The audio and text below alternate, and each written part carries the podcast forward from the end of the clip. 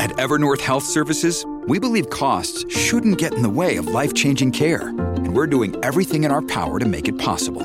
Behavioral health solutions that also keep your projections at their best? It's possible. Pharmacy benefits that benefit your bottom line? It's possible. Complex specialty care that cares about your ROI? It's possible.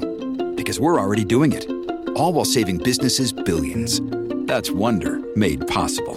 Learn more at evernorth.com/wonder. The bigger picture. Going behind the headlines of the biggest economic and political stories of the day. This is Simon Rose. And now it is time for the bigger picture, where I'm talking to political commentator Mike Indian, author of the Groucho Tendency blog. Um, so, where do we begin, Mike? Well, we have to begin with Liz Truss, I think, Simon. the utterly remarkable collapse in prime ministerial authority, probably the most remarkable route of prime ministerial authority, certainly in modern times. We can chart the history of leaders of this country in the um, in the post uh, war period, and there are very few. Obviously, there there are leaders who have enjoyed long periods in office of great, almost presidential style authority thinking Margaret Thatcher, Tony Blair. Um, there are those who have to contend with trickier cabinets and better at party management. But the, the rule of thumb is that if you're going to survive in Britain's parliamentary system between elections, no matter what the size of your majority is, the relationship with your party, with that limited pool of colleagues who can form your government and ultimately are your, uh, uh, rightly or wrongly, the most important constituency, and the only person who can really remove you as party leader, uh, sooner or later, the people who most prime ministers they don't leave office because they lose an election. They they leave office because their party usually gets rid of them. Think about Thatcher and Blair. In the end, they didn't lose elections. It wasn't the public that got them out. It was the Labour Party and it was the Conservative Party, famously in Thatcher's case. And, it, and it's it's the it is true for David Cameron, for um, Theresa May, Boris Johnson, and now it looks like Liz Truss as well. And you could be forgiven for wondering how long has Truss been in charge now? Well, she's been in charge now for 40 days. And if we take off the 10 days who uh, for, for the of national mourning for the Queen's death, which I have to say, I think the Prime Minister actually comported herself in that very uh, high pressure, difficult circumstance well. It's hard to think of a worse start to a government. And people may be sitting there thinking, there may be some Truss fans that they're thinking, well, surely, surely this is an over exaggeration. Well, let's let's just look at a few a few facts here as well. So, Liz Truss was elected as Conservative Party leader on a very very slim mandate. She won twenty thousand more votes from a very narrow selection of party members than her nearest rival, Rishi Sunak. She was elected with less than a fifth of Tory MPs backing her. So you would think that an approach like this, a leader would recognise that the space for acting on the stage is limited. Yes, the government has a majority of uh, of eighty. The last election, a working majority of seventy one in the Commons, but this is not this is not historically the biggest of majorities that people have enjoyed. This is probably comparable with New Labour in its third term, sort of sixty something majority, and there's large amounts of U turns there. Uh, Truss has spent a good chunk of time, and indeed this is not unique uh, rubbishing the actions of her predecessors, but to a different extent here. The last time a prime minister in the Theresa May embarked on such an ideological route, uh, albeit in a different direction, it was met with disaster. Truss is a committed libertarian. She's moved in that direction. She has pursued policies in office that have um, sought to embrace that, particularly, uh, most notably, the high level of tax cuts that she's chosen to prioritize at a time when we are moving out of the lowest period of uh, borrowing costs that we've ever seen in lowest interest rates in 300 years. So there's the sort of, there's the big picture judgment of that. There's also the lack of economic orthodoxy to back up her argument.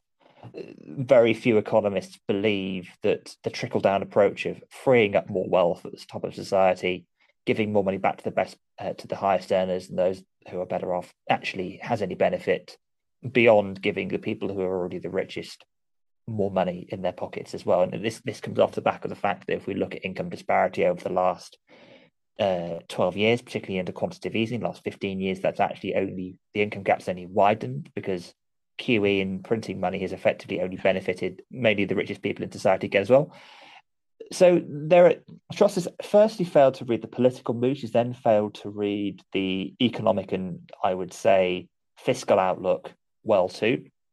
And then there is this the the policies that she's pursuing, and she's not cutting taxes for those people who are uh, most in need. She she was mulling over, a, a for example, a fifteen percent uh, cut in fifteen percent to VAT, which again may have pushed prices further up, as you saw with Rishi Sunak. I, I don't know if that tax cut would have had an inflationary effect. I'm sure it would have, in my very limited understanding of economics.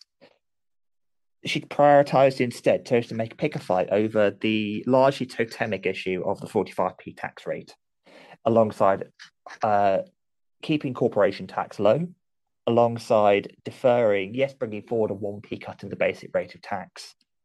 Uh, so there's no political cover here. She has not sought to bring people along with her. And then we've seen time and again the fact that the, the money markets have no confidence in her. Now, markets are tricky things, they are mercurial things. I wouldn't claim to be a great market analyst or to understand them. But one of the things the Chancellor has to do is, and particularly the prime minister as well, is they have to have always have one eye on what's happening on the world stage, and they fail to that. But at the same time, they are pursuing policies that necessitate a huge amount of borrowing that there is no evidence that it's going to deliver the means to pay back the money they are taking out to do this. This they gave away roughly two percent of national income at the last budget, which is a huge amount of money for the UK. We're we're still in the top ten biggest economies in the world, fifth or sixth biggest, I forget which now.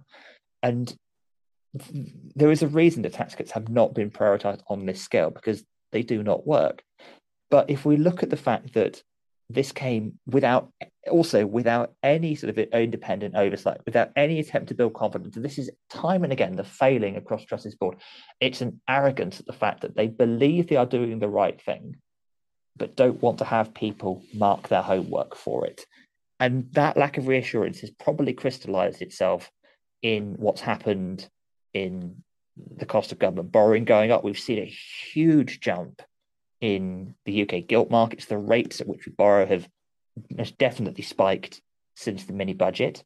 And that in turn has fed through like a sort of toxic drip, drip, drip into one of the core pieces of the Tory coalition, the thing that has arguably been at the centre of the Tory coalition since the 1980s, and uh, Truss's supposed idol Margaret Thatcher, which is the idea that Conservative voters, under a Conservative government, you can own your own home. Now, you could argue the toss about whether or not the the Conservatives have pursued policies in government to necessitate that. I firmly believe they haven't. But what we have seen now are is a trebling of sometimes of mortgage rates, the highest rates for 15 years. And don't forget that there is a landscape for people, particularly of my generation and certainly younger, who have gotten used to these low costs. This is the one redeeming feature we were told time and again of the property market that, oh yeah, don't worry, you may you may be having to borrow eight times your income now as opposed to four times or twice your income in the 90s to get a mortgage, but the borrowing costs are low. You may be borrowing a lot of money, but you are you can you can spread the repayments, you can borrow at confidence. That has now gone. People don't have the savings to benefit from this as well. Consumer debt has risen since the pandemic, so but the cost of borrowing is rising, and Truss has put this like a dagger into the heart of the Tory coalition, effectively spiking the home owning dream for so many people. And it is no wonder that in the face of all of this, with a huge surge in the polls for the Labour Party, a huge boost. I mean, you see this the fact that people haven't suddenly woken up and been inspired by Keir Starmer. It's that old adage that governments lose elections rather than oppositions winning them. They've woken up and realised that this government doesn't know what it's doing. And even the better off people in society, who are by and large the ones who do tend to vote, uh, uh, have realised that the government is essentially shafting a key part of their dreams, and even that dream of being able to get a a home is now seemingly out of their reach. And it's hard to underestimate, to understate, or to even put bluntly just how much of an existential threat this represents to the Conservative Party at this point in time. Because I've said it before on this podcast, I'll say it again. They have only succeeded by being an ideological party once for a very limited period of time in their history. Most of the time, they have survived by being a pragmatic, move with the times adaptation party of more of a cultural institution than arguably a political one. Truss has sought to junk that. And in many ways, it's, you know, they knew exactly what they were voting for, but it's the fault of the members, it's the fault of the MPs. They're getting exactly what they wanted. And we were warned about all these consequences. So, in many ways, it's hard to feel sorry for the MPs that are now realizing and waking up and smelling the coffee about how bad things are for them. But also, we have to look at what's going to happen to the country as well. And if I'm honest, I mean, uh, we are recording this at a time of great uncertainty, probably one of those tipping points of uncertainty which we have become all too used to since 2008, where the Bank of England is is due to is maybe winding up a, a gilt buying program. They've been buying index linked bonds for the first time ever, I believe, and without some sort of political intervention from the Treasury, yet another market intervention one of the UK's main borrowing costs here could be tanking on Monday, and that it's hard to understate just the impact that would have on this country. It's a deeply worrying time, and I appreciate obviously that things may have been fine, but at this point in time, on on this date, at this moment, it feels like a real moment of uncertainty, and it could be another Black Wednesday, perhaps. Certainly for the government's economic reputation, it has the similar repercussions, I would argue. Mike, time, time for you, perhaps just to pause for for breath. When you need mealtime inspiration, it's worth shopping Kroger, where you'll find over 30,000 mouthwatering choices that excite your inner foodie. And no matter what tasty choice you make, you'll enjoy our everyday low prices, plus extra ways to save, like digital coupons worth over $600 each week. You can also save up to $1 off per gallon at the pump with fuel points. More savings and more inspiring flavors make shopping Kroger worth it every time. Kroger, fresh for everyone. Fuel restrictions apply. Sharing ideas about money. This is Share Radio.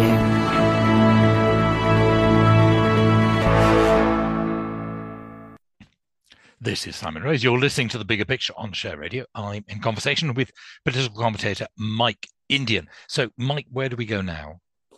I think we have to look at the sort of components of what's going on behind the scenes. And again, Simon, I, I defer to you because I know you, you have a great deal of expertise in this area as well in that we have to look at the relationship that exists probably that key relationship at the moment behind the scenes between yes the prime minister and the chancellor but also the government and the office of budget responsibility and crucially the bank of england because uh, one of the things that we've become used to i would argue since the financial crisis and this is where i sort of date my kind of you know this is when kind of i became involved in politics and became aware of this is that we have become used to monetary policy doing all the heavy lifting you know the first the first thing that happened you know the first thing we kind of are mostly aware of i'd argue with the financial crisis in 08 was the bank of england taking rates down to that 0.25% and then staying there for as long as they did. I mean that essentially created this climate as part of the wider context where you know as, as banks around the world were doing with this huge amount of um,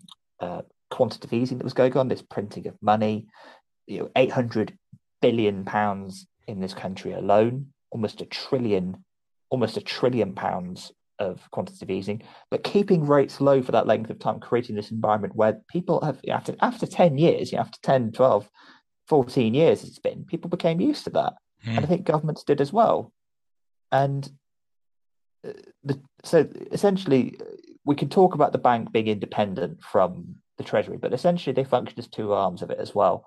And a lot of this has been outsourced to a lot of the responses to the big issues that we've faced, whether it's Brexit, COVID, the financial crisis, and the backdrop and the continued, has been outsourced to the Bank of England as well. And uh, maintaining liquidity, and the government, I think, has been successive governments, the Conservative governments especially, have been quite content to do that whilst pursuing their own pet projects, whether it was the 30 billion worth of spending cuts that George Osborne did, whether it was leaving the European Union, whether it was whatever it was that Boris Johnson was was doing in office as well, leveling up, um, trying to get a deal through, and uh, during this time we had, arguably, I would say, uh, for the benefit of this, a politically astute governor of the Bank of England, the form of Mark Carney, uh, a respected uh, economist and central banker, but also somebody who I think had very astute political antenna and wasn't going to pull in different directions of the government. He has been replaced now by the technocrat that, that is Andrew Bailey, somebody who has come from the more technical side of the uh, financial services regulation. I won't bore people, but suffice to say, he comes from the the, the banking regulator, the um, it, it, that covers you know one of the main assets of the UK, but more a technocrat, I would say, than a, a politician in that regard. And the issue is is that Bailey takes a very different approach to monetary policy. That he looks at what he has to do. He looks at you know he's very much a by the book man, and when he was running the PRA, when he was running the Financial Services uh, Authority, this is needed because banking regulation is, you know, should be in this country, should be by the book. It is highly technical. I say this as I, work for a, a, big insurer myself now. This is, this this regulation is rightly dry, rightly needs men like Bailey.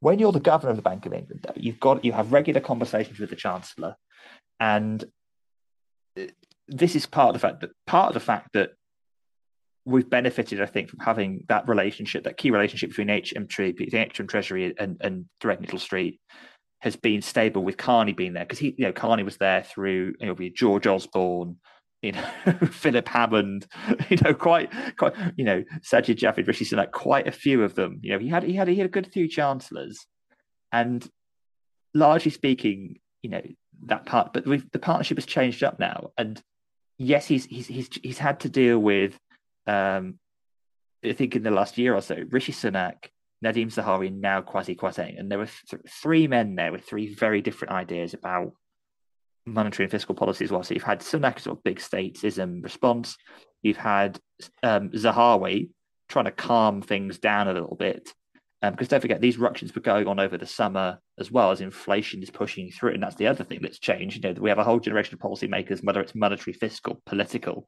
who aren't used to dealing with inflation at this rate. Certainly, it's never been higher in my lifetime, and I'm, you know, I'm in my mid thirties now, so I'm not, I'm not, yeah, I'm just about prepared to say I'm still young, but I'm still saying that Simon's not disagreeing with me, so I'm gonna, I'm gonna go with that. The um, but we've never seen this kind of early inflection. Now, obviously, uh, people of a certain age will remember this, but the chances of there being people in positions of influence, certainly politicians who know how to deal with this, is is is next to nothing.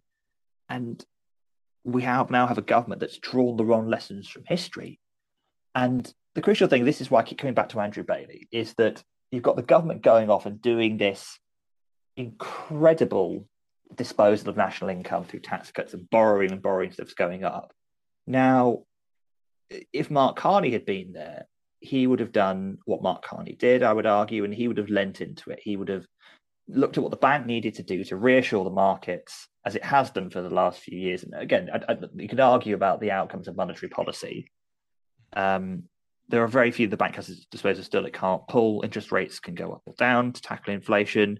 At the moment, they're, they're raising them. They're 2.75%. They've done quite conservative rate rises and they can print money effectively as part of that. But the bank has one target, which is to deal with inflation. It doesn't look at things like unemployment. We've got a very tight labour market at the moment.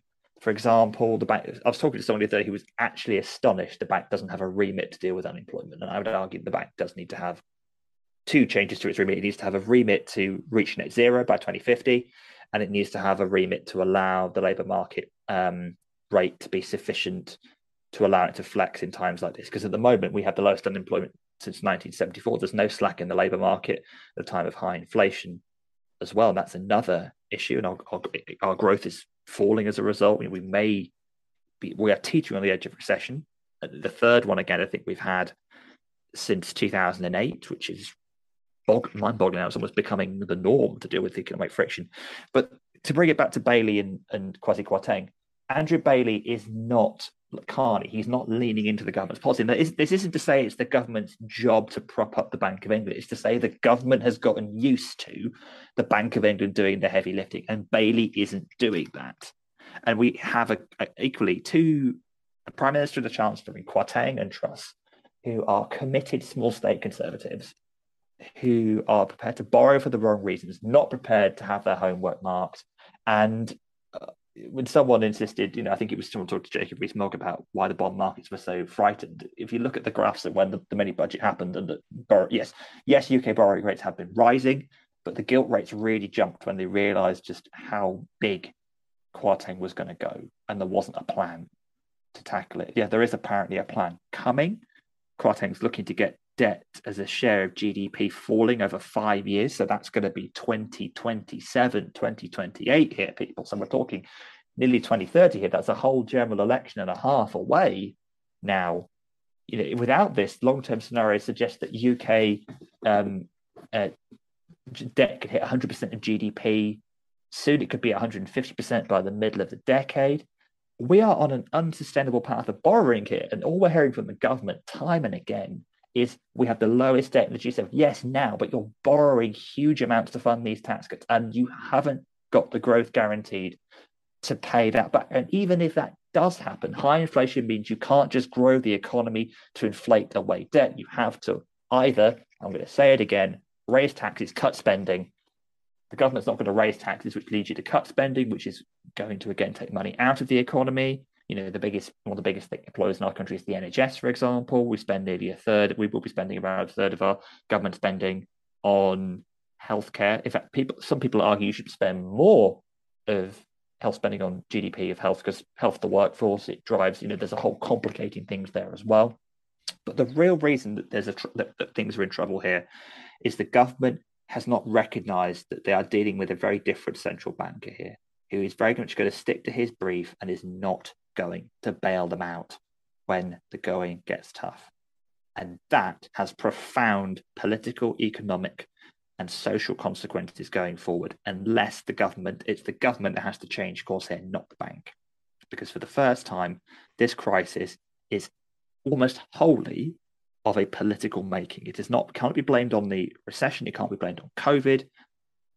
It's the government that's looking at doing this. It's not read the room and it's it's honestly astonishing, Simon. It's honestly staggering. Okay, you've got another sort of set of topics you want to talk about, so let's let's move on to them as our um, last thing to chat about.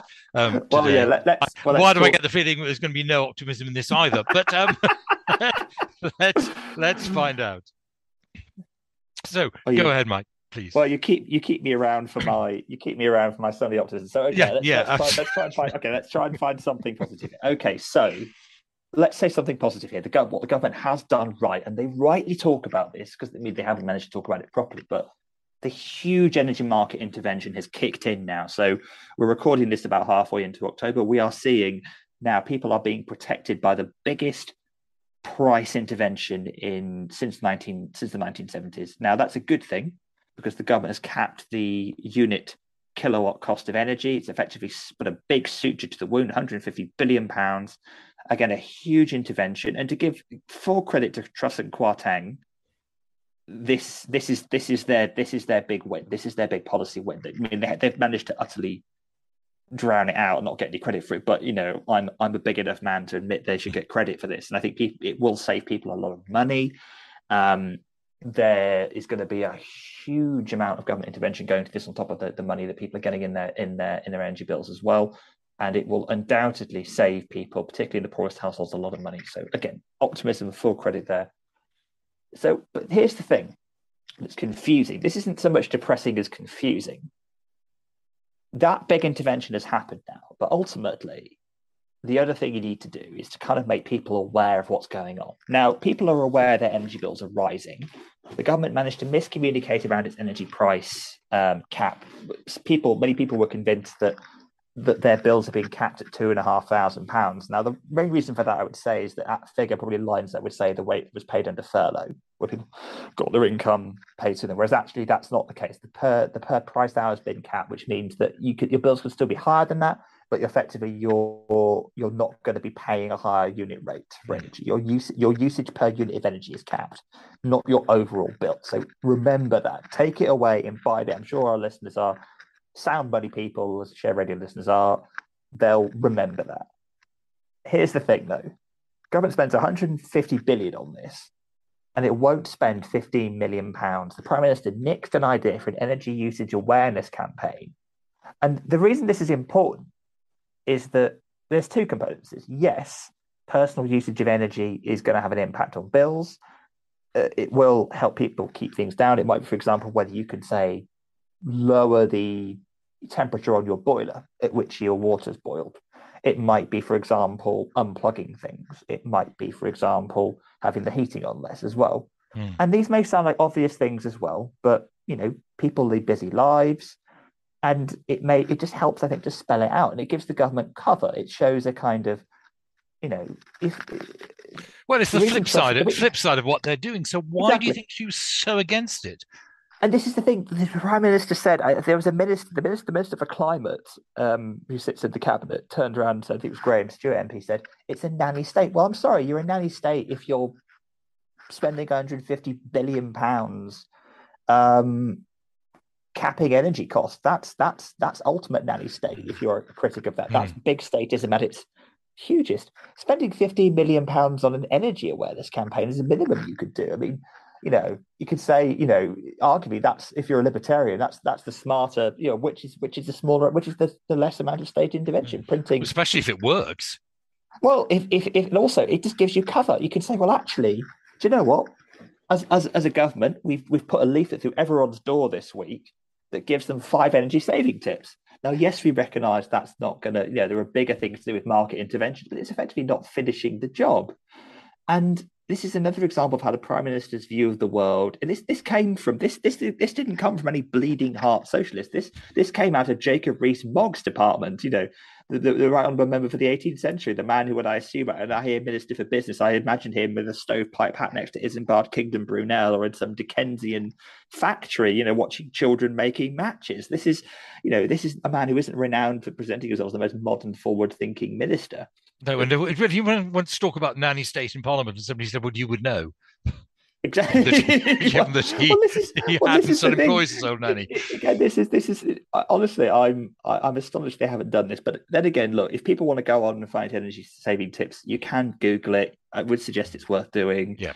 Um, there are. I'd recently drafted excluded my own house for about thirty five pounds. It's it's actually you can do some very low, very low cost but highly effective ways of keeping things and also there are schemes out there for insulation. There are schemes out there for say boiler grants as well um, if you're worried about energy usage this winter. And crucially there are there is support out there for those on the lowest incomes I, i'm not going to pretend it's going to be an easy winter particularly for those people on low incomes as well. But it just encourage people to to be proactive and, and to see to see what's out there and to reach out for help if you need it. That's the important thing. You know, look after yourselves you know, we're, we're, go, we're going into, you know, we're going into a very uncertain and, and tricky time. So to our listeners, take care of yourselves, look at what you can do to keep warm, check up on people around you, and remember that there, there is support out there to help. It may just be the government, as is the government's want, isn't doing a very good job of explaining itself. But I suspect that more help will need to be done before this winter is out. Mike, thank you very much indeed. That's Mike Indian, political commentator, obviously author of the Groucho Tendency blog, and I hope Mike will be back with me in a fortnight's time. The bigger picture, going behind the headlines of the biggest economic and political stories of the day.